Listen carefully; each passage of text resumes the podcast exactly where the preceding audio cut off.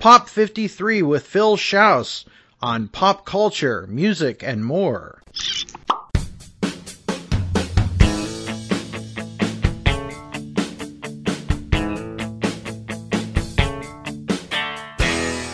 Welcome back to Pop with Ken Mills, your pop culture podcast.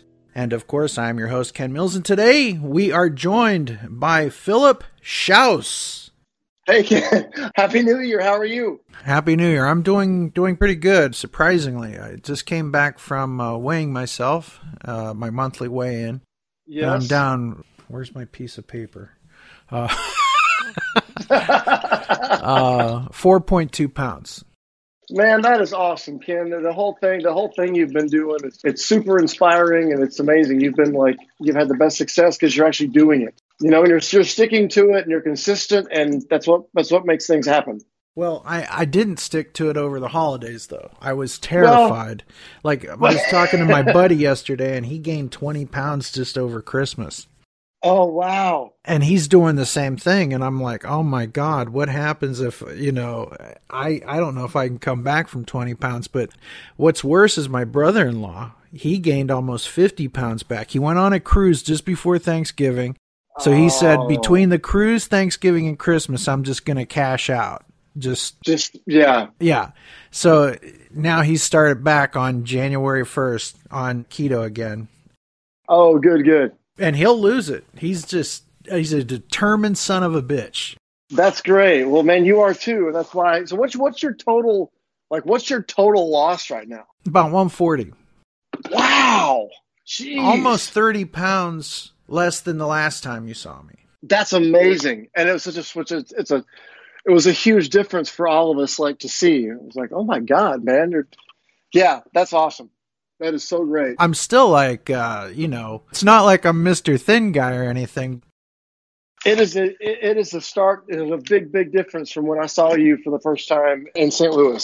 So As a matter of fact, that picture of when I met you, the picture I use for one of my comparison shots is the picture of me sitting at that table, and you're Ah, on the yeah. other side of it. it's just mind blowing. Yeah. yeah, it is, man. It's crazy. You've done so awesome. Thank you, Phil. That means a lot to me, seriously. Uh, I think we caught you coming back from yoga and putting away groceries, right? Yeah, yeah. I'm kind of you know I just got, actually got back from the grocery store. Um, I'm well, I'm, I'm it feels like I've been gone since October. Right. Well, you've been around the world literally, so. Yeah, and it, so now I, like I'm home for a week and I split again, but I, I was able to like go get some things. So I kind of, you know, got a good start with my grocery list today, and so I kind of am, I've kind of a little bit more gung ho on that. Well, we will get into your yoga and you keeping in shape and all that later, but it's great following you around the world literally. It's been a great year taking you guys around the world. So uh, yeah, I've had a, a 2019 was uh, was an absolutely incredible year, tons of fun, and looking forward to more. So. Mhm. Now, for people who don't know who Phil Shouse is, you are a musician and you've you you're fantastic Oh, well, thank you. and you have some partners in crime that you do some stuff with. hmm Let's kind of run down through your resume. Okay. Um, the the biggest thing in 2019 for me was uh, I became a full member of the band Accept, and so I had a great year with them playing guitar alongside the fantastic pair of Wolf Hoffmann. We had a great time. Uh, also, in uh, kind of last year, the year before, we uh, the Gene Simmons band became the Ace Frehley band uh, Mhm. to a certain extent. So Ryan, Jeremy, and I moved from uh, Gene while Gene's busy with his other side project, uh, and but, uh, moved over to uh, Ace Frehley. So I've been doing gigs with him and doing all kinds of different things in town too, keeping busy any way that I possibly can. So it's been great. Now, when you say in town, we have to let everybody know that you are, in what I've come to learn as the truth, that you are from Music City, which is Nashville. It seems like it's the, the epicenter of music at this point. Yeah, music. Period. Uh, you know, I do honestly think that country's always going to kind of be king here because Music Row, but it's turned into a great, great rock and roll town. Um, and because so many so many rock and rollers are now moving here, it's just kind of uh, a great music town. And I do live here. I've been here for 15 years, uh, which is the longest I've kind of lived anywhere in my in my life, and uh, have no plans on leaving. So yeah, I haven't really been around a whole lot this year to do some to do many gigs here. I mean, which is okay with me. I like being gone. Mm-hmm. I was talking to Brian Forsyth of Kix on the last episode, and we were talking about how you never would have imagined how many heavy metal and hard rock players now live in Nashville proper. I wouldn't have never believed that when you told me when I moved here 15 years ago. Um, it was, I mean, only a handful were here. I think Tom Keifer was here, Eric Brittingham was here, John Corabi was here, uh, Wolf was here, Michael Wagener, um, but not many. And now I can't even name them all. It's, it's so many people have uh, moved in just the past five, ten years. But mm-hmm. it's very cool. Well, since you're in Accept now, I, I think that we have to play the biggest song from Accept, right? I wholeheartedly agree. Let me ask you this: Do you have your balls to the wall? All the time now, yeah. Oh, good. Okay, well, here's Phil Shouse. here, here is Accept with "Get Your Balls to the Wall." Man.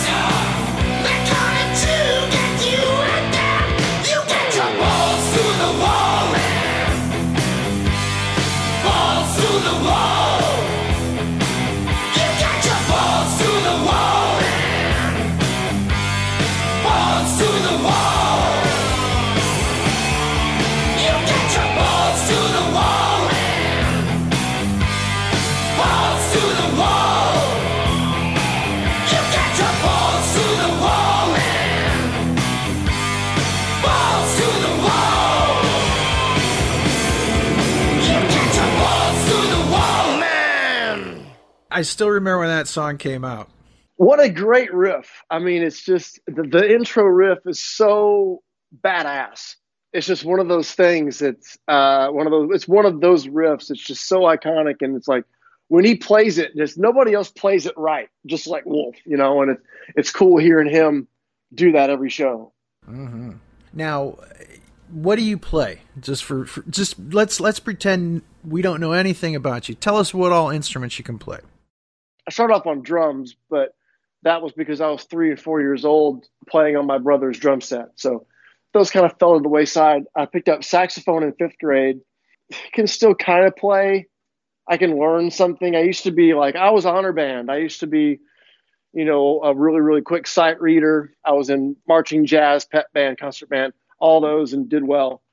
Wow. And then uh, guitar and bass, or you know, guitar mainly. And um, I went for bass out of necessity, uh, just because there was going to be four guitar players in Ace's band. so I went, I went for bass, and I, I'm really glad I did. I, I've, I've really enjoyed playing bass. Um, and it's all it's challenging, you know. And now I got a gig with Lucifer starting next week, a Swedish band with Johanna Sadonis, a German singer. They're coming over to America, and I'm filling in on bass for the tour. So um, yeah, it's turned into more work for me, which is always great.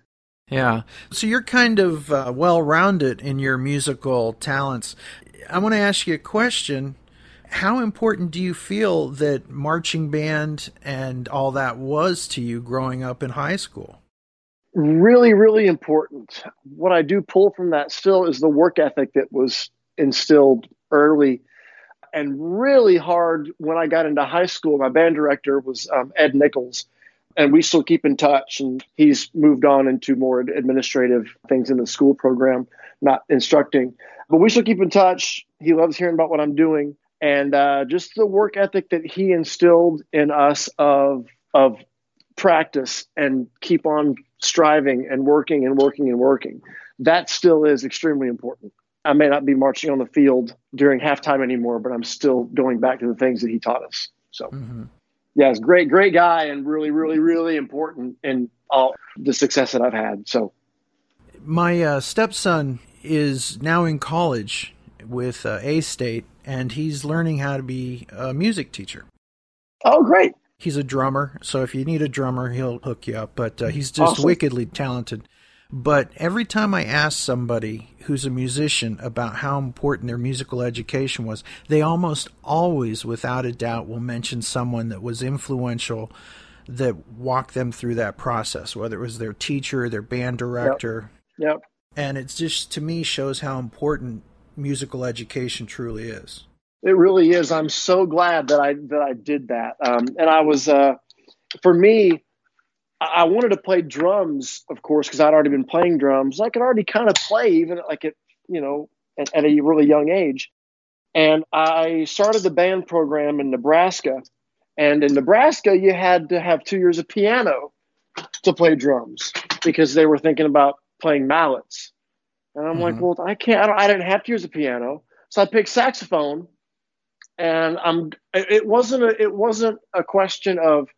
It was a question of what am I going to play. It was like, well, I can't play drums. Okay, well, I'm going to be involved in this somehow. And I had to be in on it. And I'm so glad that I didn't. Well, you can't pick drums and just go. Well, I'm not going to do it then. I'm so glad that I went with sax and you know did that for a lifetime, and it was it was so so great. And I'm so thankful that I did that. Fantastic. Every band I've been in, it was always a rush to see who could be the guitar player. And then if you found someone that was really super good, you would move into the bass player slot. And it's kind of like softball, right? It's like, okay, I'll Yeah, be yeah. shortstop, right? But if you're going to really make the bass work, there's a lot of tricks that you have to learn, like when to like kind of like go against the beat just slightly, because like all the best Um, players can dance around the notes Yep. and the beat, right? Exactly, exactly. I learned as a guitar player how much I listened to the snare drum, which is mm-hmm. not really what you do when you're playing bass. This is the kick drum, and I was I was pretty shocked that wow, I really I'm a snare player. So having to re, kind of rethink that thing and figuring out when to walk around. My favorite is Paul McCartney, and and and Gene. I, I learned so much by listening to Gene playing with him and watching him and and he plays a lot like McCartney too. He he he walks around and and so I kind of try to emulate those guys. I stick to the parts obviously like with Ace. I I'm playing the part right, but it's it's fun to figure out the spot cuz I'm still learning my and figuring my way around playing bass and it's a lot of fun to figure those things out. Like okay, I'm going to try to walk around here and see what happens and see if it works. If it doesn't work, then I won't do it anymore. But it's uh, it's fun doing that because it's still so new and challenging. So yeah, I'm I'm really having a good time. hmm Now you mentioned Paul McCartney, and of course you mentioned Gene Simmons of the rock group Kiss. There it is. Yeah, I'm legally obligated by contract to do that at least once per episode. So, but you know, it's sad because I feel that Gene, almost when he's in Kiss at this point, he he just kind of just does the thing. But when he was doing the Gene Simmons band, he was all over the neck on. He things. was all over. He was having a really, really good time just playing bass and like, because he could do things with us that you know wouldn't maybe may may not fly in Kiss. He was just having a good time and really like exploring, like doing crazy fills. And and he would look at us when he would do one. He'd look at us like have his mouth open, like, "Did you see that? Did you see, did you see that?" Which was always fun. That he was great. Well, he really respected you guys. You could tell. Oh, it was like it was mutual, man. We miss him so much. Just being around him and those shows were so much fun. I mean, you can look and see what you can look and see how we felt about each other on the on stage. And those smiles were not fake. You know, when we smiled, we grinned the whole time. You know, it was just amazing how much fun we had and just genuine good times. Hmm But yeah, he was great. That's one thing you, we we really took away was how good he is, and what a stylist he is on the bass. Like, and he doesn't hit very hard either. He's very light touch, mm-hmm. which I was surprised. But I, lear- I learned a lot by watching him. Yeah. Now, I want to take you back to to your roots, to who Phil Shouse is as a musician, and where you first found those things. And uh, like, for example, to me, one of the first songs that I remember that was like an electrical shock going through me was like hearing "Day Tripper" or "I Feel Fine." Right. Right, right. Uh, mine goes back to my my brother Kevin's record collection. He's 13 years older than me, and it's only me and him uh, as brothers in the family or siblings. And so uh, I was born in 75. He was 13 in 75. So by the time you know late 70s rolled on, he was in high school, and that's when all the great rock and roll was out. He was a big Aerosmith fan, the early Van Halen stuff. Aerosmith is my first thing I remember like really like falling for. And I guess I can't think of a particular song, but I'm going to say Toys in the Attic because that record was, I was obsessed with the cover, with the pictures on the gatefold, and everything about that I just, I, I loved. So I'm probably going to say Toys. And then when I got my first, when he got me my first CD player when I was in eighth grade in '88, he bought me five CDs to go along with it, and one of them was Zeppelin two. When I put Zeppelin two on, it took me back to when I apparently that was one of my records that I listened to also, and I couldn't remember it until I heard them, and like hearing a whole lot of love, hearing Moby Dick, and hearing Heartbreaker again but for the first time at 13 was like completely like oh my god i haven't heard these in like 10 years. So you actually know- cut your teeth as a child on on that Led stuff. Zeppelin and Yeah. Aerosmith and all that. yeah. And then he uh, is the reason i got into the beatles because i was into the Monkees which i think we we we talked about too. I was into the Monkees in 86 because it was the 20th anniversary and monkey stuff was everywhere and so i fell in love with that and he and kevin said well if you like that you're going to love this and he gave me the red album Mm. and he was he was right and i'm, I'm still obs- I'm, I'm still I- it started an obsession that has not left and i'm still you know totally freaked out i was like 11 years old just a, a beatles fanatic and it hasn't gone away hmm You know, so much great music there. It's, it's just uh, absolutely Yeah. amazing. So Yeah. uh, we're going to pick another song to play, and we're going to get into a couple things like what's your favorite weapon of choice as far as guitars. Uh, let's talk a little bit about lifestyle, you know, diet, things like that. sure And we're going to talk about your pop culture. So why don't you pick a song for us to play? Something that was influential that knocked your socks off. all right so i'm going to go back to the group of cds that my brother first got me uh, and we're going to go to van halen 1 and we're going to play i think it's track five. We're going to play i'm the one off of van halen's debut album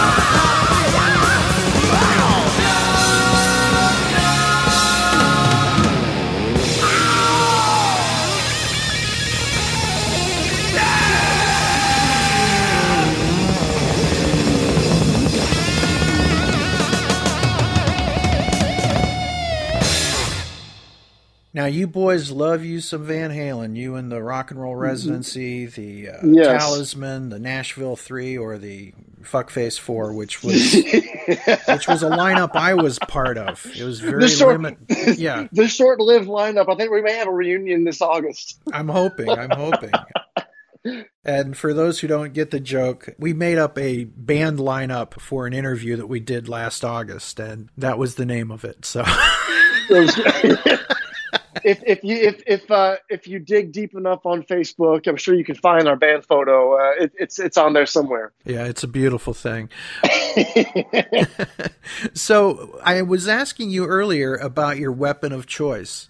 And by that I mean, are you like a Strat guy? Are you a Les Paul guy? Wh- where do you like come into all of this?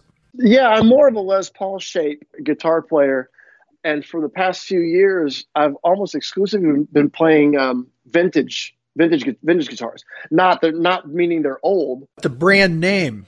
Right, the brand name is Vintage, and um, they've been super supportive of me. I love their guitars. I love their basses. Uh, with Accept, I play uh, the Wolf Hoffmann Framus Flying V's, and those are great. There's no need to bring in anything different. Accept as a Flying V band. Mhm. Uh, so I just wanted to come in and go, you know what? If it's cool, I'll just play yours, which is fine.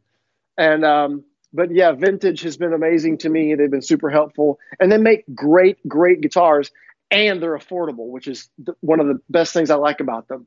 You can walk into a retailer and buy like the guitar that I play for under five hundred dollars, and it's a great guitar. You're It's not a great do any- quality instrument. You're not just shining shoes here. You you mean what you're saying. Yeah, and, and you can buy like the same one that I play for, for under 500 bucks, and you're not going to have to put new pickups in it. You're not going to have to put new volume pots in it. It's a great guitar, like when you buy it, and that impressed me so much, and that I'm like, well, yeah, this is great. Kids can go buy the actual guitars and have a really good quality instrument. And you know, it's not just how a guitar plays, but how it looks. And you you have some really kick-ass straps that you Yes. get, get your hands on. And, and who's the gentleman and the company behind the straps that are made for you? Mr. Eddie Carlino. I, I just went, I was in Boston for connecting for a flight recently. I swung in the shop and said hey to Eddie, picked up a couple new straps.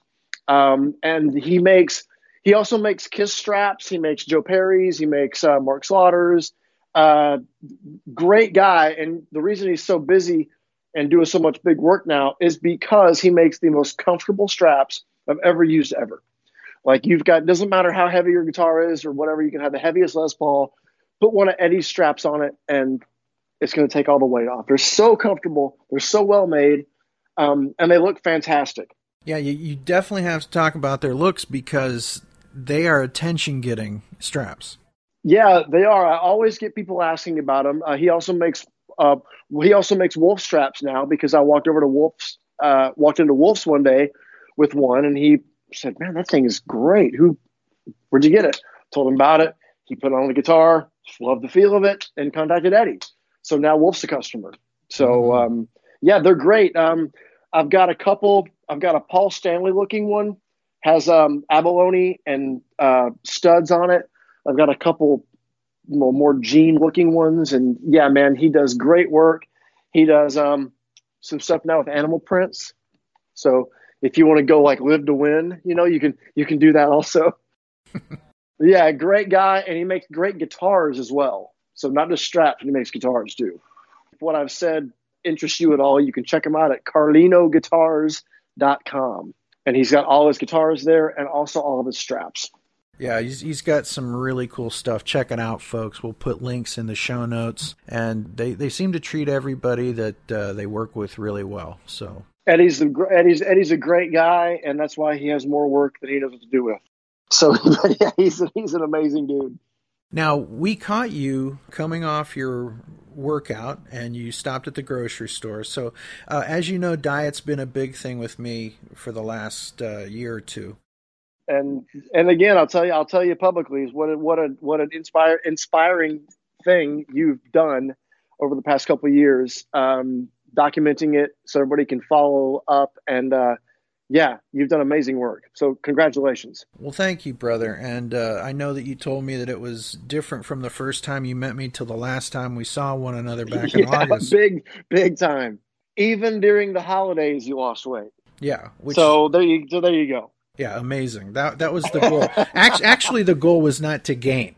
That was Okay, that was the if you goal. just break even, that's okay. yeah, breaking yeah. even can be a great victory. Trust me. Well, I totally failed that one. So uh, yeah, you got me. Now you you know you're a you're a you're a, you're a good looking guy. You're a very fit looking guy, and I know you're into yoga. Right. Tell me about that journey. Yeah, it's it, me, my uh, absence from Nashville this year has made it a bit tougher to do yoga as much as I like. I'm not one to do it on the road, with the exception of if I can find a studio close to the venue or the hotel or something, which is rare. I have a great studio close by my place in Nashville. I go there every morning that I possibly can when I'm home. Um, I just got home last night uh, from New Year's Eve in Sweden and everything, so I'm planning on going tomorrow morning and um, doing it all week while I'm home. It's I started it um, over ten years ago, and it's been an, it's you know I it, it's been in my life constantly, but I haven't been as uh, I don't want to say religious, but you know what I mean, like religious about doing it. I've kind of you know I've, been off and on about doing it. Found a great place. I love hot because it's like I leave there in a uh, I leave there a, a puddle, you know, and it just feels so good to go sweat for an hour or an hour and a half in you know 105 degree heat and, and do a yoga workout and you leave feeling fantastic. Um, so I can't wait to get back into that tomorrow. Haven't made the best diet choices this year. Uh, it is a bit harder on the road. Well, you're just coming off the holidays and you're on the road, so Yeah, on the road is tougher. I still uh, don't make the 100% best choices that I could make on the road. But, you know, being uh, actually uh, joining Accept and having to stand on stage next to Wolf, who is 15 years my senior and uh, looks absolutely fucking fantastic and is in the best shape and um, is always on top of everything. It's been kind of an inspiration watching him going like, okay, okay, time to time to get with it. I have to show the stage with this guy, so I'm not going to be the the slower, uh, sluggish one for sure. So Now, I know that uh, your fellow bandmates from the Rock and Roll Residency and the Talisman and the Nashville Three and all those things, they make fun of you because when you're on the road, there's one thing you try to make sure that you have at all time. What is that? oh the oh my um my uh, alkaline water, my Yes. coconut water. Yes, your coconut water. What's the deal with that? Okay, so I sweat so much during the shows.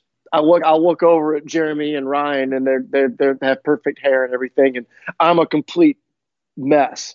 Second second song, I don't know, I don't know what I don't know what I have in me that makes me do that, but I'm a sweater, and so in lieu of like Gatorade or something, I love to have coconut water. Like uh, as soon as the show's done, I walk off and I'm a, just a complete drenched mess. I love opening a, a, a coconut water and just pounding the entire thing um, the minute I'm done. So I got I got to work on getting that on Accepts Rider actually too. So Yeah, mental note. mental note. Yeah, Note to self. note to self. So, what is it about the coconut water that works for you? It just it I love the taste of it. A and it does uh, have electrolytes that I swear it's like and people are like you're not you know I'm not doing a football NFL workout, but I do sweat a lot on stage. In an hour and a half, two hour show, I'm pretty drained. And after that, it does I do feel better. It does replenish something and maybe maybe it's maybe it's all mental. I don't know. Um, but I do love the taste of it too. So it's a good, refreshing treat. But whatever works for you, right? Yeah, exactly. It's a good, refreshing treat. Instead of walking off pounding a beer, I'll at least pound a, uh, a coconut water 1st and maybe pound a beer second. Now you mentioned beer. I know that you like to check out beers wherever you're at. What's the best beer in the world? Like where where have you went and goes like th- I've got to come back to this Hamlet here because they've got the best. Right. Uh, yeah. Uh, the Czechs make great beer because they make lighter beer. Um, but probably I love Germany because each region that you're in has something made there that you got to try, you know, and uh, that's one of my favorite place because all over Germany is like, oh, well, they make this here. And it's all really delicious, crisp, like good tasting light beers, like pilsners and lagers. So I'd probably say Germany. Now, what's the one food that you like what's your go-to food if you are eating healthy at that point? Um, I you know what I love and I found they're getting uh, easier to find are the poke bowl places. Like you go and it's like fish and rice and seaweed and greens, and they just make they put on this big bowl for you. Um, that I absolutely love or sushi. Now, you say you don't know what the difference is between you and other people on stage, that you're a hot mess by song too, but I've seen Yes. you jump like as high as Michael Jordan. So, Maybe I do put forth a little bit more effort. I don't not effort, but I don't know. I well, Ryan is I'm like, just Ryan, one of your you might as well say what it is, but uh, Ryan Spencer Cook and Jeremy Asbrock, they're like the Kevin Smith, uh, you know, kind of thing. They're they're your hetero life mates uh, in a way. They're your they're your partners Mm-hmm. Totally. in many ways.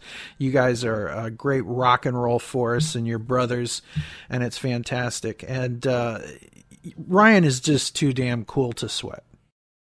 I think I think so, and he never does. And I like I just look around and nobody's sweating but me. I liked it with Gene because Gene sweat as much as I did, Yeah. and so uh, yeah, he'd be by song too. Me and him would be just you know drenched with sweat. But I don't know what it is. I don't know if it's a dehydration thing. Do you know if that is? Maybe you know because I don't drink enough water. I do Right. not drink enough water in the day, and I wondered if it was a dehydration thing. It's like my body's working overtime to cool itself. That might be what it is, honestly. I don't know. Like like if you went in more more hydrated, if you will, I think you might Yeah. it might help you out. So I don't know. but Something to uh, try. Yeah, something to try.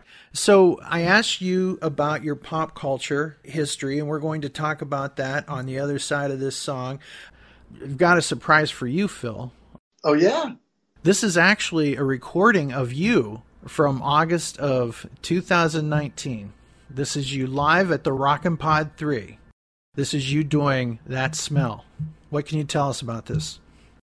Oh man! So that was with Brian Forsyth Yes. from Kix was with us on that one, and we had played that with him on a couple Monsters of Rock cruises because Brian played with the Skynyrd kind of tribute thing for a while, so we knew he would. I, I knew he was into them, and when we were going through tunes for the cruises, I was like, "Well, man, we got to do a Skynyrd one with um, with Brian." So that was an easy thing, and he was going to be around for the Nashville one, and I had thought that'd be a great idea to get him on that one too. I think that was the only guest that we had on that song was Brian. I think so. I sang it for the first time ever, so ho- hope I did okay. Really? That was your first time singing that? Yeah, Because I remember saying to you that night, this is one of my favorite versions of the song. I really loved your vocal performance on it. I'm you saying that. I appreciate that because it was. I mean, if I know the song, I've known it for years, and you know, sung it in my car. But you know, it's the first time actually like really singing it, you know, in front of a, a crowd. So yeah, it was fun. I love that too. I love Skynyrd anyway too. Yeah. Now, a lot of people think that song was about drugs and alcohol, right? And the Yes. dangers of it. But I also think it might have been uh, touring with uh, Ryan and Jeremy. Actually, that's what I kind of thought of when I was singing it. to be totally honest, it's probably their version of touring with me. Because we talked about how I'm the sweaty guy, and yeah. sometimes sometimes I smell like a hippie. And uh, yeah, it's probably asking them about that. They'll probably say no. It's about touring with Phil. All righty then. So here is Phil Shouse with the Rock and Roll Residency with special guest Brian Forsyth of Kix with Skynyrd's classic, That Smell. On the microphone, Philip Shouse. Thank you, thank you. Lyrics right here with solos here so I don't mess up. Everybody go. All right. Let's do it. Ready?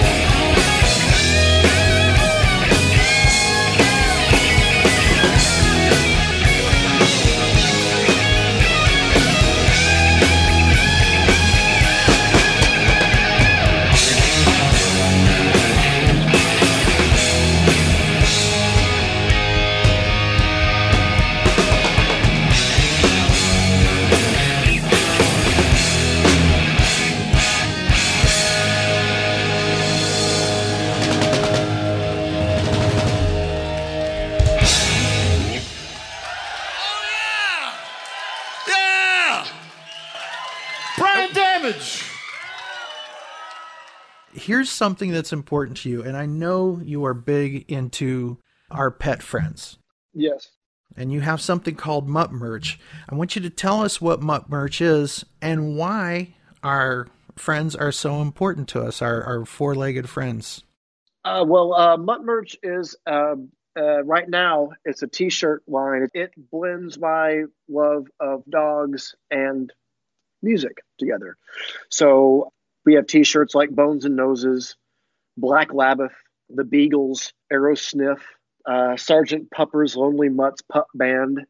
uh, is one. So you get the idea. But we have several shirts, and um, this year I want to do some more things. Primarily, already uh, me and my uh, person, my web helper, Janae, we've already started um, kind of prepping for the year, and I want to do a lot more charity stuff this year. Uh, it's been t- had tough years, kind of slow years, so I wasn't able to do a whole lot money wise with with charities the way I wanted to. So we're just gonna I think we're gonna start just spreading the word and helping with re- rescues is a big thing for me and rescuing animals and not going to breeders when there's no really need to and helping out no kill shelters, helping out rescues. I know several in the area. And everybody's got a shelter or a, everybody's got a rescue in their area. Everybody in the country does that you can help out. Um, so I kind of want to focus on that this year, of course, along with selling shirts, of course, um, but also doing some new products. I don't have any dogs currently just because of my lifestyle. It's very hard to have something when you're not home.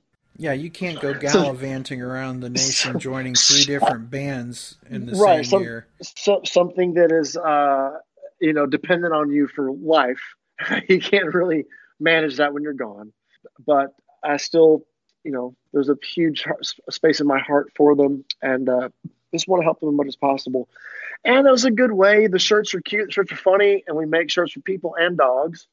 He is not kidding, folks. He he actually has shirts that you can buy for your pet. So if you're like say a Guns N' Roses fan, there's a Guns N' Roses type looking shirt, and that is called Yeah, bones and noses. Bones and Noses. So Yeah. uh, so when you get a Black Labbath, it looks similar to the Black Sabbath logo. So it's Yeah. it's, it's it's a nice way to love your pet and love your band at the same time. And you've got one uh, Prince alike, Run DMC alike, and so on and so on and so forth. Yeah, so we we don't we don't just have rock ones. We've got some uh, some other kinds of music too. Um, but yeah, it, it's just it was a fun thing to do, and a few years ago started it up, um, and just been trying to stay alive past few years. And I think the goal this year is going to be charity and uh, like helping out rescues first. And I know it's something that this is for real on your heart, and it's something I really respect that you do. And you've also sponsored our shows, and we've tried to get the word out. And it's cool when you see Yes. someone like Tracy Ashulis or Christine Wolf or Heather Berger, and uh, you know all the people out there that, that have purchased shirts, and it, they take pictures of them and put them on Facebook. It's it's a great way to spread the news, and it's great to see your shirts looking back at you, right? Yes, it is. And if anybody's listening that has purchased one, and if you don't mind, please post and tag us. And if you don't mind, of course, we'd love to share. We love, I love seeing that stuff too. So uh, thank you for everybody that has purchased, and thank you for your support. And the whole idea is to, you know, be able to help more dogs get homes. I think so. And where can people find Mutt merch at? Uh, Mutt merch you can find on muttmerch.com. That's M U T T M E R C H.com. Where's your Mutt merch? Mutt merch makes you and your dog rock, gods with shirts like Bones and Noses Black Labbath. and more. Go to muttmerch.com for all the details. For those about to bark, we, salute you. Muttmerch.com. Now, I'm a bit older than you, but you and I are from that generation where we feel, and probably every generation feels this way, but we feel like like the stuff we grew up was like the greatest pinnacle of all. You know what I mean? Like as long as you were alive to hear it or see it, like that's when your culture really you you had the best of everything. You know what I'm saying? I do, and I also I'm really glad that I was able to um, acquire music and acquire concert tickets in the way that I that you did back then, like by going to buy a record and bringing it home. And it was, you know, music was something substantial. You could hold it in your hand and look at it. Um, and concert tickets, you either had to go and wait in line or go to the go to a place or, you know, dial your touch tone phone and, and try to get, you know, Ticketmaster and try to be like break in line and, and get tickets that way. Um, I'm really glad I was around for that. Do you remember like when you could get like tickets at J.C. Penney's and stuff like that? Yeah, Where- yeah. It was it was I think it was at Parisian in the mall in Decatur, Alabama. I think you could go either that or Castner Knott, one of these department stores, had a Ticketmaster outlet in the back and the customer service things. You just go get tickets there.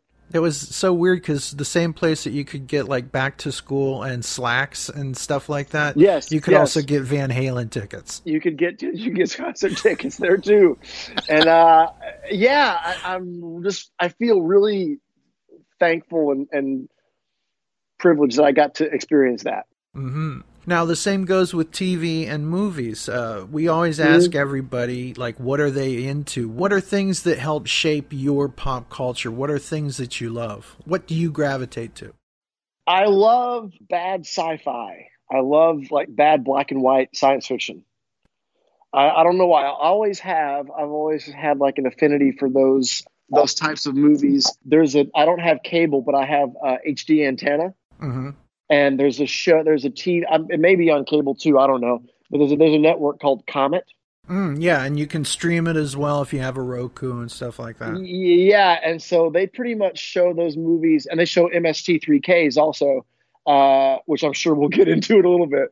But they show like all those movies pretty much all the time. So I love watching that channel, and I I've kind of liked this stuff since before even high school. Like in middle school, I kind of loved you know renting the like the worst, shittiest looking sci-fi movies from that time period. I don't know why. Well, what do you think it is? I mean, what what does it? What do you get out of it? I mean, sometimes they're just silly, right? Yeah, and, and I love the bad special effects. I love the bad acting, uh, the horrible plots. Uh, and this the campiness of the whole thing, I guess, was attractive to me. And I, I don't know, it's just one of those things that I just like was gravitated towards, and I can't really put my finger on it. So tell me about Mystery Science Theater 3000. When did you first uh, become aware of it, and what did you think of it? Really early, I think I was a freshman in high school, and so I think it may have been the very first season on Comedy Central. Mm-hmm. and my brother told me about that also. He was like, "Oh my god, this show is amazing." So he turned me on to it, and I fell in love with it immediately. And it was when it was before TV's Frank was on. It was uh, Dr. Uh, Feinstein. Yes, yes. So it was Dr. for Dr. Feinstein were the two guys. So it was super early, and it was of course Joel still on it, and uh, it was and the old Tom Servo voice. Anybody that doesn't watch the show is totally lost right now with our conversation. but um, but so yeah, so I started I started videotaping them then, uh, and some in some box at my parents' house, I've got just boxes and boxes and boxes of VHS tapes with nothing but MST uh, episodes on them. I remember the first time I saw them, I didn't know what the hell was going on. I just, Yeah, you know, I just, I just parked it because I saw an old movie. And Right. sometimes you just want something old on. You know what I'm saying? It's Right. there's just a comfortable feeling to it. Nostalgia is comfortable. And I'm like, what the hell's going on here? Because commentary tracks, you know, nobody knew what that was back then. Nobody Right. thought about that, and it was it was so groundbreaking, and it it caught on like crazy. It just blew up. It did. I, I I fell in love with it, and I would watch. I would also watch, you know, the new ones that were coming out, and also I would watch my my taped ones over and over and over and over again.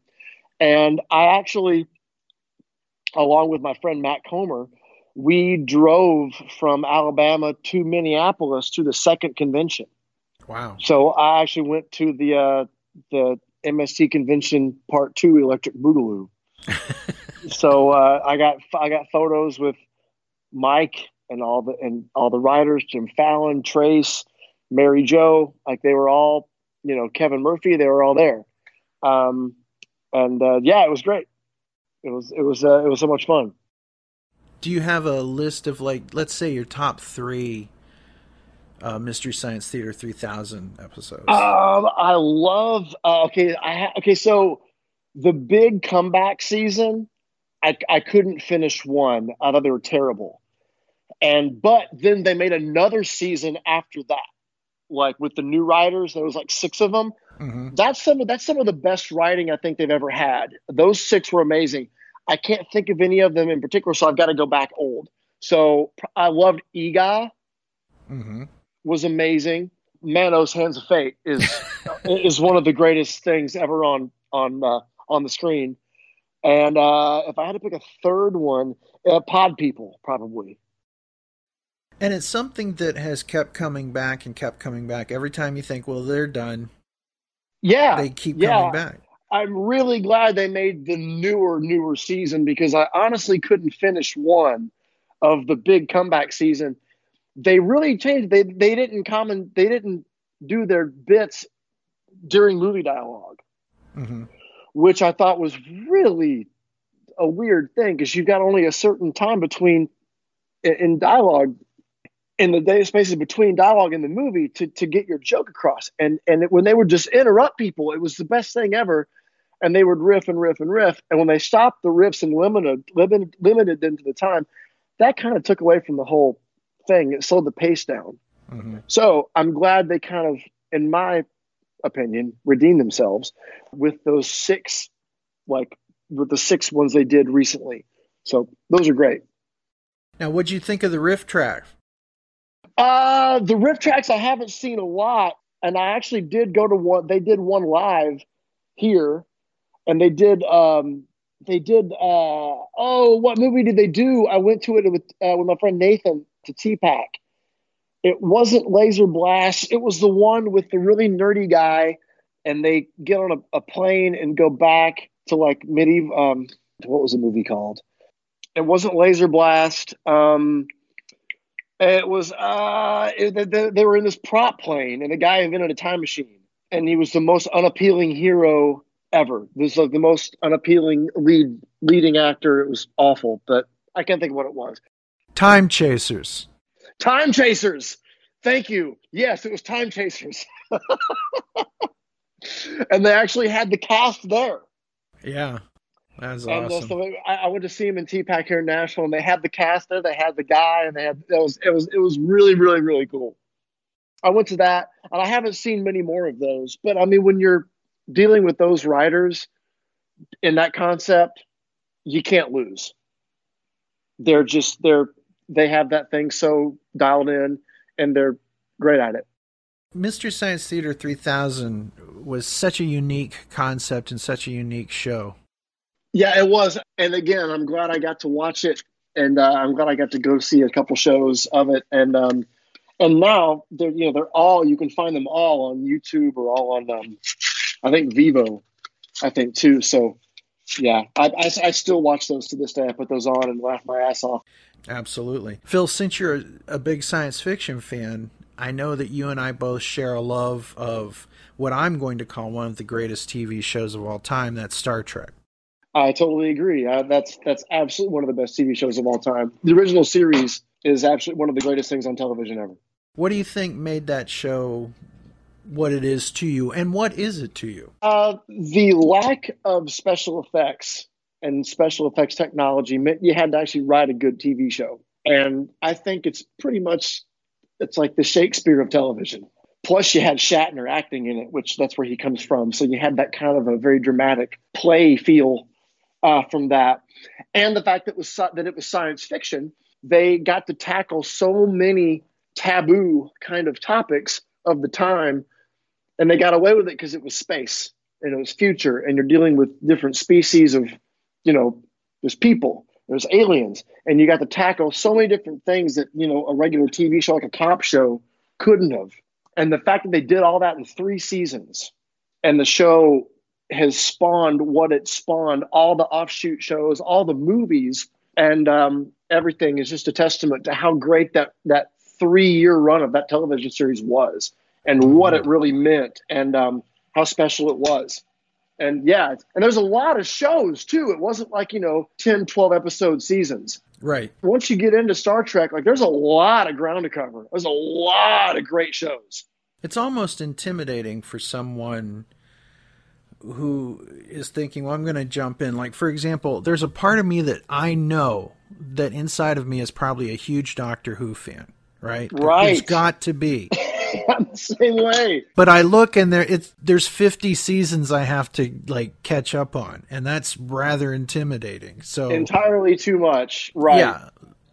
So I think we're at that point with Star Trek too and I think even Star Wars is kind of getting that way because like I know that like I'm not as big a Star Wars fan as I am a Star Trek fan.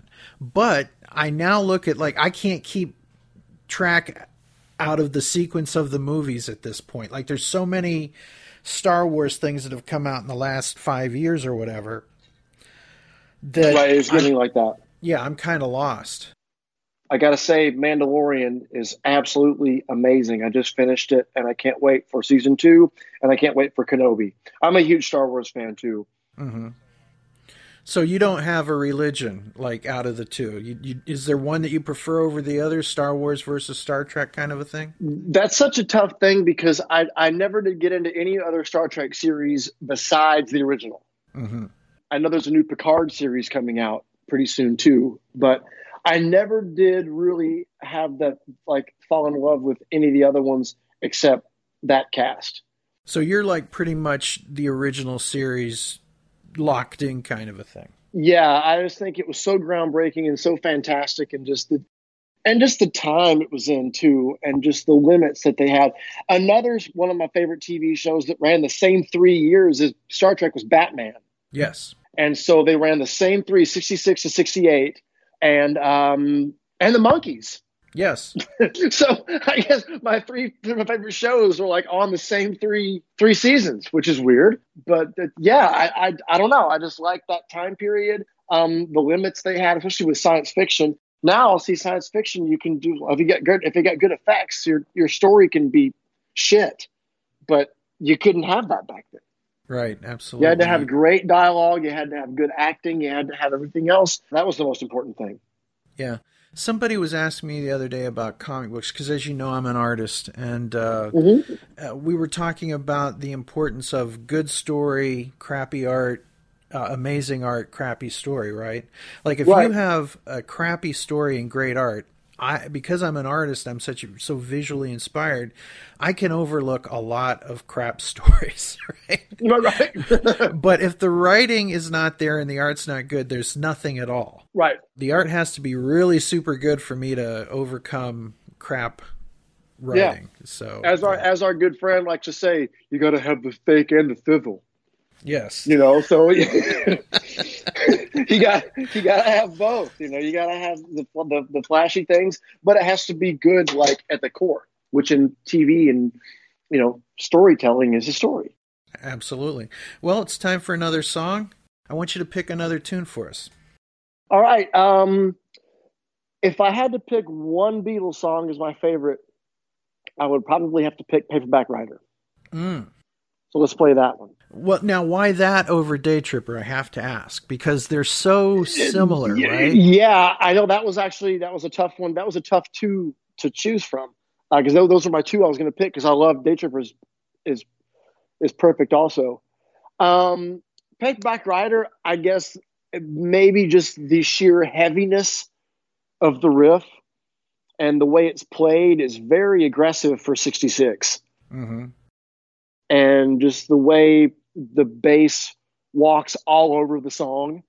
It was in Geoff Emerick's book, and I think through the bass, I think through the bass amp, I think this is the one where they, where they where they took the speakers and made the microphones. Yes. Because yeah, that's the one, and that's why the bass sounds like it's going to blow up your your speaker. hmm Yeah, and it just sounded so huge, and and plus all the layered vocals in it. it is just it's kind of like heavy Beach Boys. Well, without further You know. ado or further ado, here is the greatest band of all time, in my opinion, with Paperback Writer. Paperback Yes,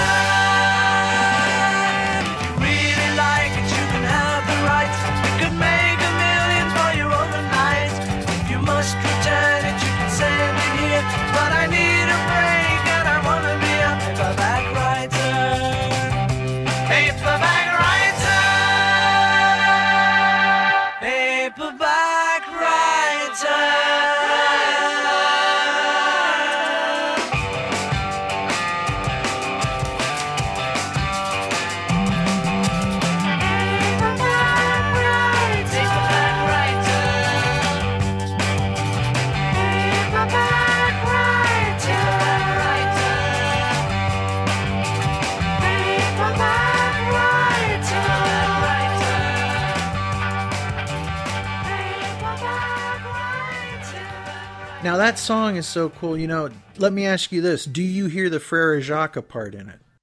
I do now. Yeah, now that I know what they say. Yeah. I remember being a kid and I had this book that came with a record and it had like songs for kids, right? And one of the mm-hmm. songs was London Bridge is Falling Down, right? Yeah. And I remember that I would play that and then I'd like play Beatles songs. And I remember hearing Frere Jacques in both of them and I was like, oh, I've discovered some clue. I and, and who knows, maybe that's when my geekery started for the first time. yeah, I can't remember. I think it took me reading it, and then I realized, oh yeah, they're just saying Forever Jacques. Like the same when they're saying tit over and over again and girl. yes. Like I didn't hear that, and so I was like, oh duh, of course they are. boys will be boys. yeah, exactly. Because they were, they were like early twenties, they were mid twenties doing those songs. I know it's hard to believe that that was only six years. That whole thing was six years. Yeah, yeah. I, I, still think about that, and it still is amazing as it is every every time I think about it. It's just like, how did that fucking happen? We are talking about Day Tripper versus Paperback Writer, right? Right. Like on one reason I love uh, Day Tripper is because it's got like this weird, crazy edge to it. Like is like is the chick just being mean, or you know, like like Cheap Mhm. Trick's version of Day Tripper? yeah. It sounds like the guy's on the edge of possibly suicide, right? But if Yeah. you listen to Paul McCartney and uh, John Lennon's version of Day Tripper, it's it's a much cooler thing, right? But Right. you know, I've been doing this thing where I've been checking out how some of the songs that we grew up with might have only been like two minutes and 30 seconds long, right? But could you Right. imagine like a seven minute version of Day Tripper or a six minute and 29 second version of Day Tripper? that's that's an interesting thing. I've never thought about that before, but that's pretty amazing to think about. See, I don't think it would hold up as much as No, I it- love it. How much, how much, how great it is, and how wonderful the performance is. If I were to like recut a five minute and you know forty nine second version of Day Tripper, Yeah, I, I totally agree with you. I don't think it would. I think uh, a lot of the appeal is how much quality they got into a two minute and two two minute twenty second space. You know, Mhm. And I, I wonder what that says about songwriting because I take a look at the songs that really mean the most, and outside of like Yes is Roundabout and uh, Mhm. Stairway to Heaven and you know Hotel California, there's there's a nice collection of songs, Bohemian Rhapsody. Like there's those Hey like- Jude. yeah, Hey Jude, obviously. Yeah. But there's that's that's that's like a select, you know, Yeah. that that's like royalty. That's a certain thing. Like you have in order to be in that category. But I think that we as a musical culture kind of got into the idea that the longer things are, the better they are. And that oh, that's too short like an old-timey song. Right, which which is weird, especially now because nobody has any attention span at all. So you'd think that it would go back to, hey, here's two minutes. Yeah. You know, because nobody listens. Nobody has uh, any time to listen to anything like a, I mean, people don't listen to full albums anymore. You know, Right. I mean, just imagine a 6 minute and 28 second version of Heartbreak Hotel. Just the same thing over and over again. exactly. it's know. like you know, don't bore us, get to the chorus is the old Yeah. adage. But uh, yeah, um, Four minutes and 54 seconds of rock around the clock. Mhm. It just doesn't hold up. It wouldn't work. It wouldn't work. Weird. You get in, you get it done, you leave. Yeah. And I think that that's one of the reasons some of those songs mean so much to us because Mhm. they didn't bore us. You know, I just wonder. There's no filler. It's like it's all quality. It's like the, the all the lyrics are good, all the all the chord progressions are great. It sounds good, and it's done. It's catchy, and it's over. So the Beatles were the kings of that. Absolutely. You know, you mentioned the Monkees, you mentioned Batman, you mentioned Star Trek, and that's really when TV became electric and color when you think about it. Right, it was. Um, yeah, before it was. Um, I don't know. I kind of think I, I just Dragnet popped in my mind, hmm and uh, you know, Dragnet. There were black and white and color episodes, I believe, of Dragnet. I think, and Yeah. I just thought of like you know just the squareness of Jack Webb, you know, and how it was, it, and, and they were, you know, he was always the young people were coming in, and it was always like these rebellious young people, not doing really anything bad, but you know, by by uh, I guess by kids those are all standards, hopped up on Reaper. they- yeah, and goofballs and whatever Yeah. they were doing. Yeah, the Yeah. same thing. Uh, and uh, and yeah, the Monkees, I guess, were, may have been the first, like, because the Partridge Family had their parents, and they were a rock band, you know, the the thing. But they their their parents, and they had guardians. hmm The Monkees may have been the first time that it was like the youth culture. Like, and and if you can think of anything else, please tell me. I I can't think of anything before that that was like here's four guys on their own in a band living in this house and driving around and having hijinks. But uh, was there anything before? N- not that I can really think of. Even when they tried to do that same thing again, they would always put a crimp on it. Like the original Monkees pilot had them have a parent in the sense that they had a manager Oh, that's right. Yeah. and it didn't test well. When they cut the manager out, it tested through the roof. So That's right. I forgot about that. the Monkees never actually made it. They were they were always trying to uh, get their big break, They, they never made it. You're right. even though they could afford a beach house And, and, and a cool car. and a and a car that was on par with the Batmobile. But somehow or another, but they did have monkey magic because if they needed to change clothes or even become monkey men, all it took was Monkey Men. Yep, there you go. This looks like a job for. Monkey Men! Up, up, and away! monkey men away. So they there were some young guys trying to do the dream, but there was no parental authority. Yeah. That may have been the first of that. Yeah, I, I believe so. And Yeah. uh, so between them not actually ever making it and them being without a parent, if you will. I mean, the Yeah. closest thing we had to a parent was when Rose Marie was on the one episode, you know, and she became monkey mother, right? That that's right. Yeah. Yep. And I know you're such a huge monkey nerd like myself. And I remember when you and I actually first met in the physical space, it was up in St. Louis, and I was there to see Gene Simmons' band, which you were part of, and Mhm. you went to see Peter Tork at, and Mickey at the uh, At the Wizard World yeah at the Wizard World thing. convention. And I remember the first time I saw you, you came bounding into the room like Tigger. You jumped over like tables, and you were. It, it, it, it looked like you were trying to get a uh, a football into the end zone. You were just zipping around everybody, and you were like, "Ken, dude, I just met Peter Tork." this long-haired had- guy jumping over the table. We had just had our first conversation, and then we figured out that we were both Monkees fans, and we were like, "Oh my god, yeah!" And so, yeah, that was a huge thing for me. He was so nice. I told him what I was doing there and all that. I knew, you know, Sandy Gennaro and John Billings. I knew some people, and like, oh, I know these guys lit Nashville, and his his face lit up. And when I mentioned those guys, and he, he was that was a big meeting for me because uh, I mean, though that the Monkees were a huge part of my musical journey or musical lessons because that's what got. I mean, they weren't British, but that's what got me into '60s British music Mm-hmm. was the Monkees.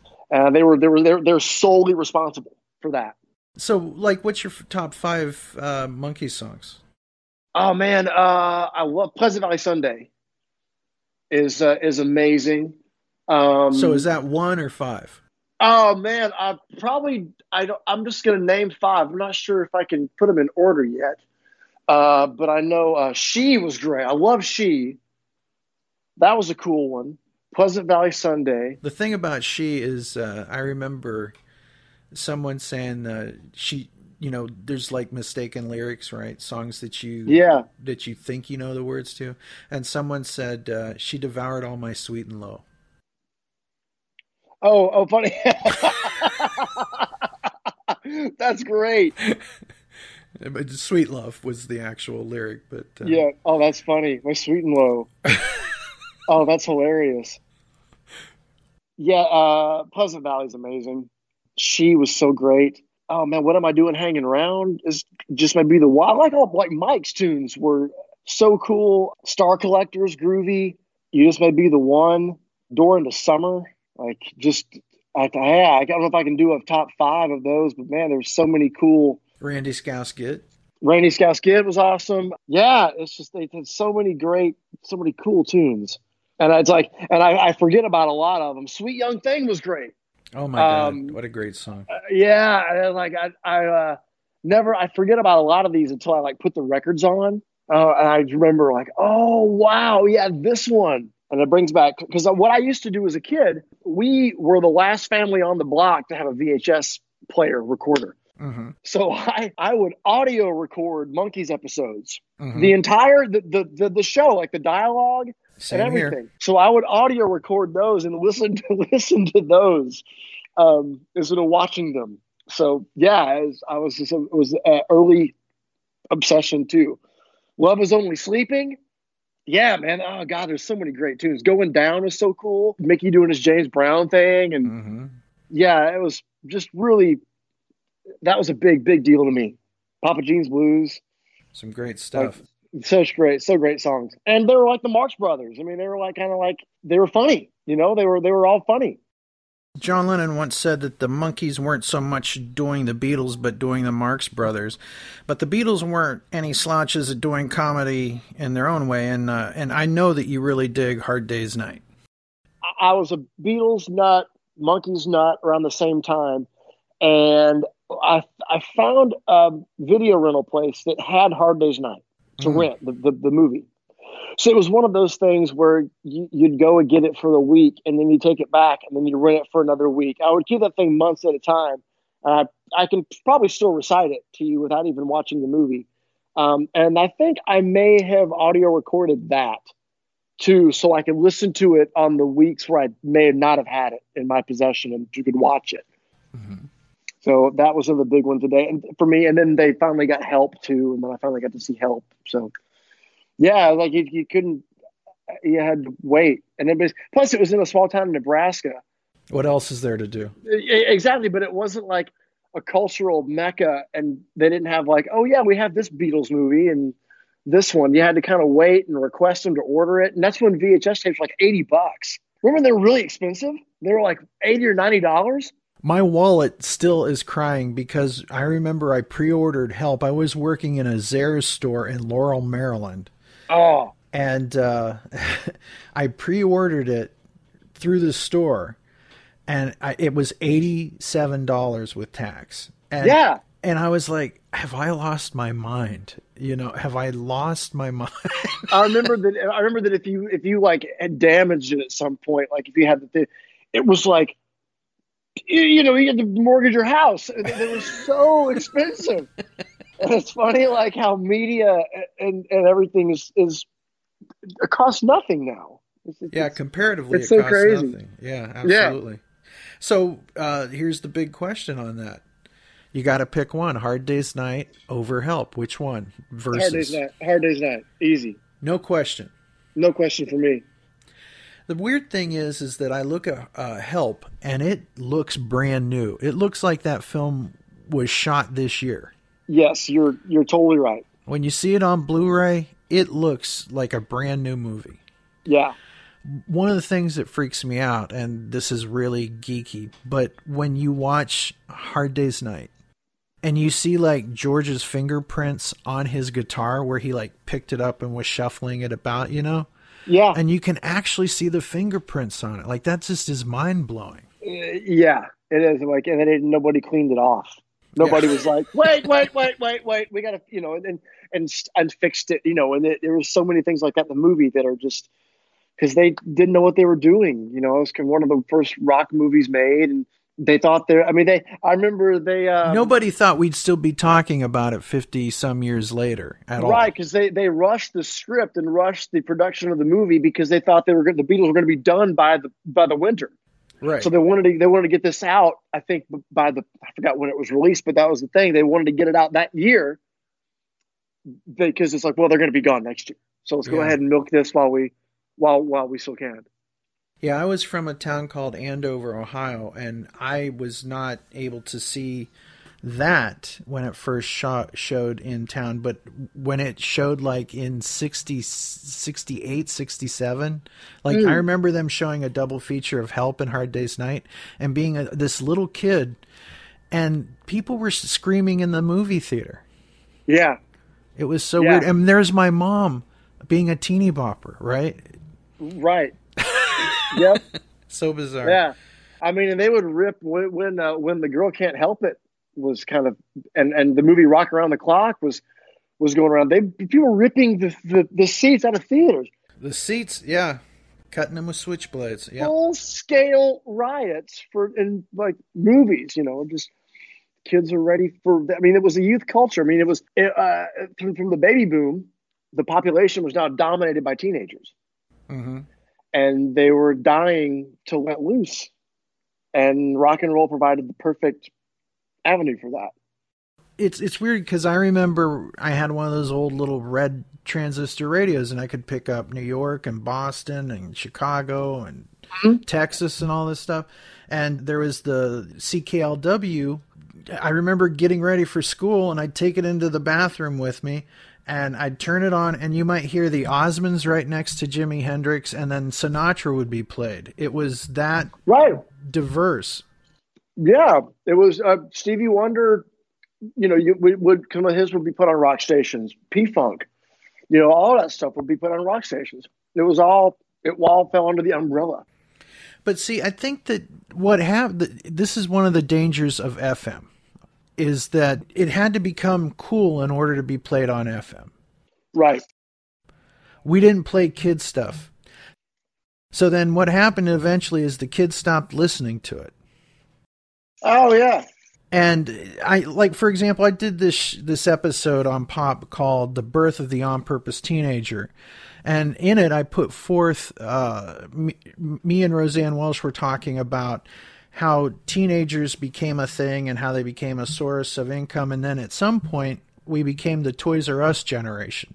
Mm-hmm. And you know, like the Toys R Us theme song is, "I'm a Toys R Us kid. You know, I don't want to grow up." We were up. Right. And this is why we have like Kiss rooms and Dallas Cowboy rooms and Gone with the Wind rooms and you know whatever you collect becomes your thing. And meanwhile, you've got family that are living on the street, right? So, but yeah, exactly. but we've also made it that we have room for our collectibles that will never open. So we buy things we can't touch and will never actually experience because it's got to keep it safe. It's going to be a collector's item, right? And uh, on the other side of that, it's like I'm not a big Justin Bieber fan, but when that guy came out, like adults were all over him. You know what I mean? Like they Yeah. hated that guy. Yeah. And how is that any different than when Elvis or the Beatles or whatever came along, right?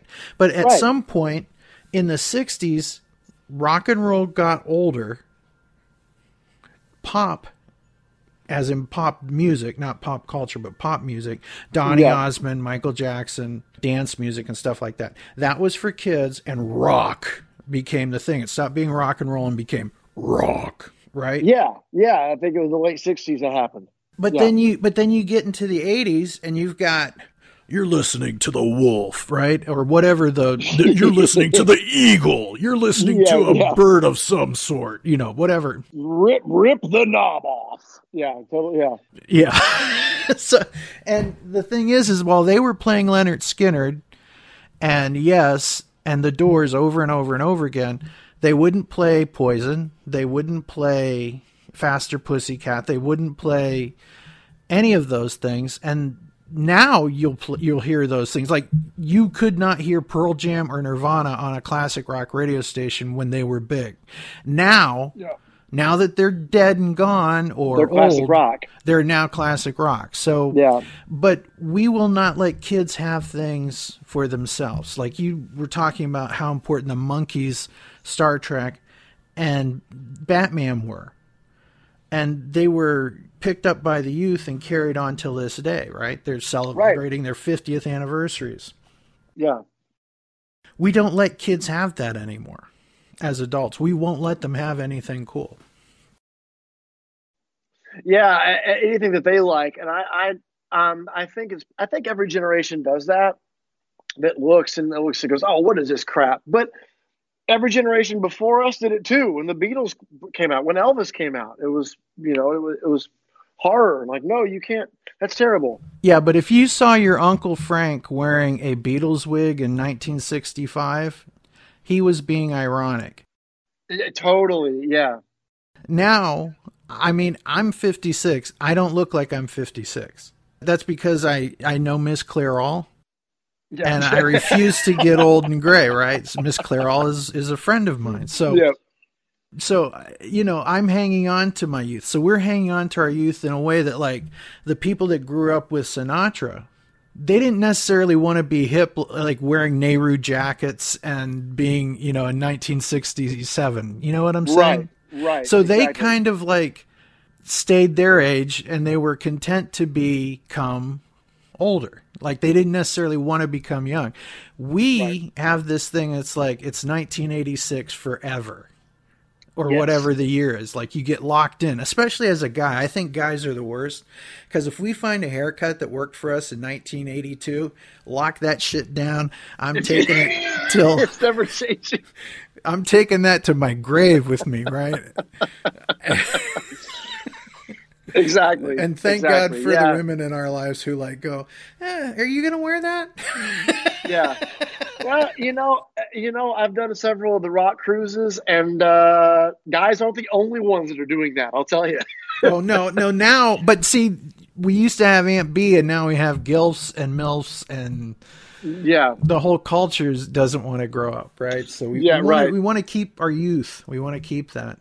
But like, we really hate it when our heroes get old or don't always maintain the vigor of youth, right? Yeah, David Lee Roth is doing his rock and roll Vegas residency, and the first day was just brutal. yeah. I was hoping you were going to bring that up. I honestly don't think he could hear himself all that well. Seriously. If you check out video from the 8th, it's pretty harsh, but if you check out the video from the 10th, it's a lot better. Seriously, check it out. See, here's the thing we're seeing David Lee Roth at this age, and he is no longer trying to sing anything like the original melody and arrangement. Clearly, yeah, And you know, so people are like really giving him a hard time, and I'm not saying that they should or shouldn't. I'm just saying that if I feel that David's voice is still workable, but it's the fact that he doesn't sing the way that it was on the record at all. He just has no interest in that as a performer. yeah. Which, which I mean, he kind of you you could one could use the argument that he never really did. No, he never did. That's the thing. But but on the other hand, when we saw him at the Cap Center in 1987, it wasn't on YouTube the next morning. Exactly. And now the stuff that you do watch from back then, it's like, well, he did it a little bit better back then. He he he, he didn't go for the exact uh, versions of the tunes, but he was long blonde hair, shirt off, surfer guy, and doing it a little bit cooler. Mm-hmm. Um, now that may come with age, or that may go away with age, but it just seemed to be a little bit different. But yeah, he never has. But now it just seems, I don't know, a little bit weird to watch and weird to listen to. I don't, I don't think I would enjoy that show. Well, if you were there, it might be different.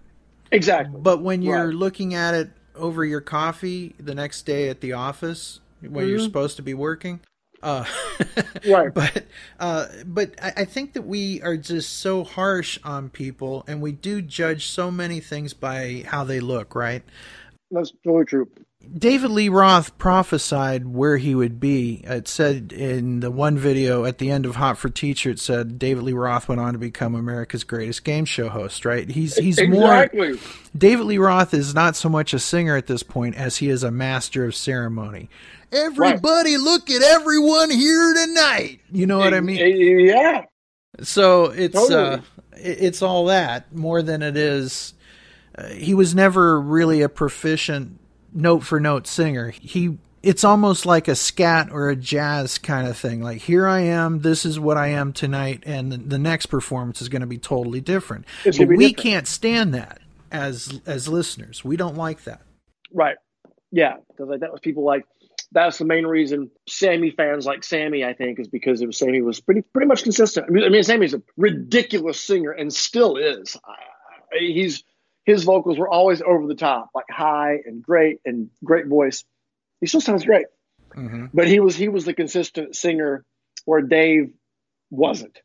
Now, people that say Dave wasn't a good singer, I have a big problem with that because the, the, the vocal performances on those first six Van Halen records, they're they're incredible. And in particular, I think Women and Children First was Dave's record. Mm-hmm. And I think uh, his vocal on Take Your Whiskey Home alone should cement him as one of the best rock singers out there. Because nobody had what Dave had. Nobody had, I mean, he even had the Vegas element back then. It was a little bit more hidden with the long hair and the, the flashy pants and the furry boots and stuff than it is now. But he always had that. He always had the Dean Martin. He always had the Jack Benny thing. Yeah. Jack Benny used to walk out at live shows and he would walk out and he wouldn't say anything for 10 minutes. And the audience would be rolling in the aisles. Right. So Mhm. Dave would Dave would do that too. In a sold out 12,000, 15,000 seat arena in the 80s, Dave would walk out, look around, put his hand to his chin, nod. Somebody would yell. He'd react to it. He'd and they would and would just build, and he would do that for five minutes by himself and have the entire arena losing their minds. So he is more of an he's one of the last, I think, like old school, almost vaudeville entertainers that we have left, and he's still like, you know, he's still finding a way to do that. So the fact that he's still doing it's awesome. Him and Alice Cooper. Him and exactly him and Alice Cooper completely. But the difference with, with Alice Cooper is he knows the marks to hit and he'll hit them every time. Hit him every single time. That's one of the consistently best shows you'll ever see is him. Right, absolutely. Always great, man. The the set list you can't lose. And Alice is awesome. He's always going to be Alice, and he's always going to be great. And it's gonna they're they're gonna electrocute him. They're gonna stab him. They're gonna cut his head off. They're gonna do all the things, and it's awesome.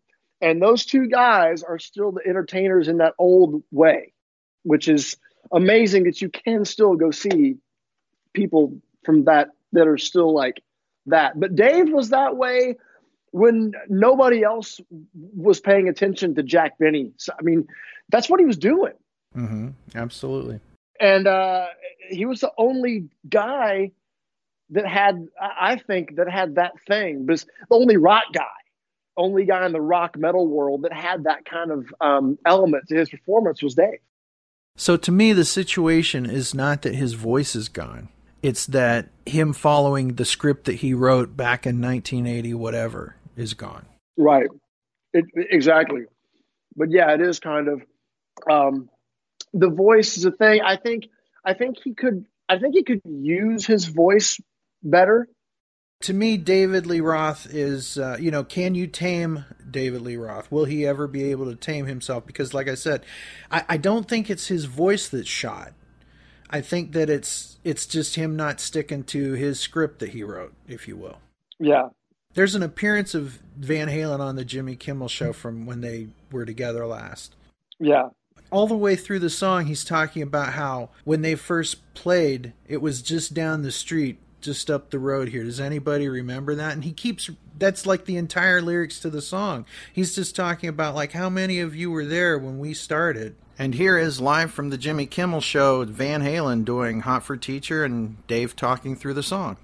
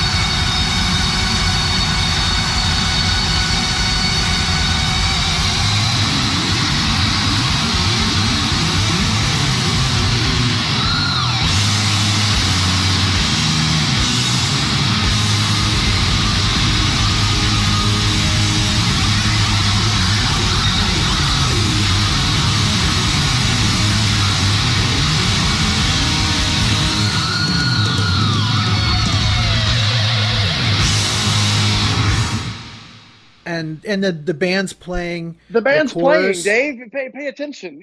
Yeah, it's almost he's he's like an old guy on the porch just talking about like I remember when I was a kid. Yeah, man, he did that in Nashville when they came through on the last on the last tour. They, when the last they played, the, played Nashville um, on the different kind of truth tour, he was doing that over. Uh, hear about it later, and that's one of my favorite guitar intros, and it's one of my favorite Van Halen songs. Period. The fact they're playing that. Well, Eddie's playing the intro, and Dave, of all people, David Lee Roth, the you know the oh fuck your girlfriend pal that guy there was there was a beach ball being tossed around the arena and he's like hey we better be careful with that beach ball somebody got their glasses knocked off it's like what the fuck is going on I, I could I couldn't believe it's like this is this is that guy this is that guy and he'll spit water at me pal you know it's like I couldn't believe the fact that he was ruining my chance, maybe my only chance to hear that song play live. Or talking off the intro because a beach ball is going to knock somebody's glasses off and hurt somebody's eye. I was like, this is okay. This is not the David Lee Roth that I that I've that I've grown to love at all. So at that moment, he became the uh, parent in Christmas Story. You're, you'll, You'll shoot you'll your poke eye your eye, you'll shoot your eye out. Totally. Yeah. Was- couldn't believe it. And then and then the big thing, the tour before when he had um they had the big screen and he's Uh-huh. showing his he's showing his dogs. It's like I mean I I mean hey everybody knows I love dogs. I'm like now this here this is a sheepdog and sheepdogs are like cheerleaders. Like what are you talking about, crazy old man? it's just I couldn't. I was sitting there just like open mouth, like what's happening right now? As if oh, just the stark difference from you know the Van. I mean, of course they're not. I know they're not in their twenties anymore and all that stuff. I get it. I know, but it it still was weird to, to watch that. Oh man. Dave is great. He's going to be fantastic. He's opening up for Kiss. David Lee Roth is a showman, and David Lee Roth is a born entertainer. And the guy could just open up a Wikipedia page and just talk about it for thirty minutes, and I'd I'd go see that. He's he's he's a great talent, but uh, a lot of his songs that first night, it almost sounded like someone singing karaoke that never heard the melody of the songs. But like I said, the last two nights uh, he improved greatly. So I think he had a problem hearing. Another weird thing that came up pop culture wise is I get on YouTube and it says, Here's a new video recommended for you by Motley Crue. And it's Shout at the Devil, oh know. I- but it's not Motley Crue, it's the cast of the movie. And they just put that up two days ago. I saw that, and you know what? I think I think people are going to be surprised when they go see Motley Crue on this new tour, and it's not those guys. Yeah, I think so too at this point. They should just send those guys out. There's going to be who are these old guys in makeup? you know, I, I think it's going to be. I think it's going to be like that. I was just stunned to see that that's Motley Crue's thing this year. This, you know, the the tour's on sale and they're pushing a video of four other guys lip syncing from a movie Of the movie guys, instead of themselves. and they're kind of building that up now. And like, well, that's not them. But um, I don't know. I'm probably going to miss that sh- that tour. But yeah, I, I- I really think that a lot of the people that are going because of the movie, um, and to no fault of their own, you know, are going to go thinking it's them. It's like where where's Machine Gun Kelly? Where's the When do they come out? where, where's the guy from Game of Thrones? When is he coming out? Yeah, that's it's not happening, folks. So buyer beware, buyer beware. Yeah, exactly, exactly. But that's that's rock and roll at this point. There's very few guys that are able to be something like what they were back then. I mean, that's why you got to look at someone like Mickey Dolenz, who still consistently, day in day out, does a great job, an amazing job. Him and Robin job. Zander. You know what? I was I was thinking this today. Um, uh, of the singers that still ha- haven't miraculously haven't lost anything, and it, I thought of five guys. And of course, this isn't a countdown. This is just five guys. I'm Casey Kasem, and today we've got Phil Shouse of the band Accept, and today he's gonna let us know his top five vocalists who still have it. A long distance dedication going to Peoria, Illinois. but uh, um, of course, uh, Robin Zander's in that in that list. Uh, Bruce Dickinson is somehow better than he was in the '80s, uh, and the whole band Iron Maiden. You go see Iron Maiden, it's like going to see him in '86. It's it's it, it defies logic. Yeah, they're, they're Um, killing it this year. They're amazing. So Zander, Bruce Dickinson, um, Steven Tyler is st- still like as, as 70 years old, um, physically and vocally, hasn't s- slowed down at all. Amazing. Um, Derek St. Holmes sounds like he had his vocal cords frozen after Double Live Gonzos was recorded and now sings just just like that. I don't know how he does it. It's amazing. Every time I get to hear that guy sing, it's a pleasure. And Frank DiMino from Angel. Mm. Actually, and I was talking to Frank about this. We did a gig, to, Ace and Angel did a gig together. And now Angel's back, like in the white outfits and everything, and, and it's Yep. And and I was talking to him about that. I said, because of your voice, Angel sounds just like Angel in the '70s. It it's completely the same band, and it's because the singer is the exact same. Frank hasn't lost anything. He was the nicest guy, and it's like I told him, I was like, you're on a really short list of guys that sound absolutely the exact same. Forty for forty years later, which is which doesn't make sense when you're talking about the vocal cords. But I guess that's why it's such a short list of guys. I'm sure I'm missing some people too. Um, but I mean, that's the five I can think of that are that are are just uh, still just as good. I haven't lost anything. And I'll add Mickey to that list. So we'll yeah, round it out Mickey. Mickey too. It's just it's so great. Um, it's so good to see guys like that. Halford is still like you don't see Judas Priest. You're like, good lord, he sounds amazing. So it just it's so great to see guys like that, the greats that are still absolutely great. hmm And Frank still looks great. I mean, he, he looks just as good as he did back in 1979 or whatever. Yep, they look fantastic, and the, when they put the white back on, that was such a cool thing. And Well, that was yeah, their makeup. It, it was. It was. They were the anti-kiss, and that was their thing. And now they have that back. And man, that really like we.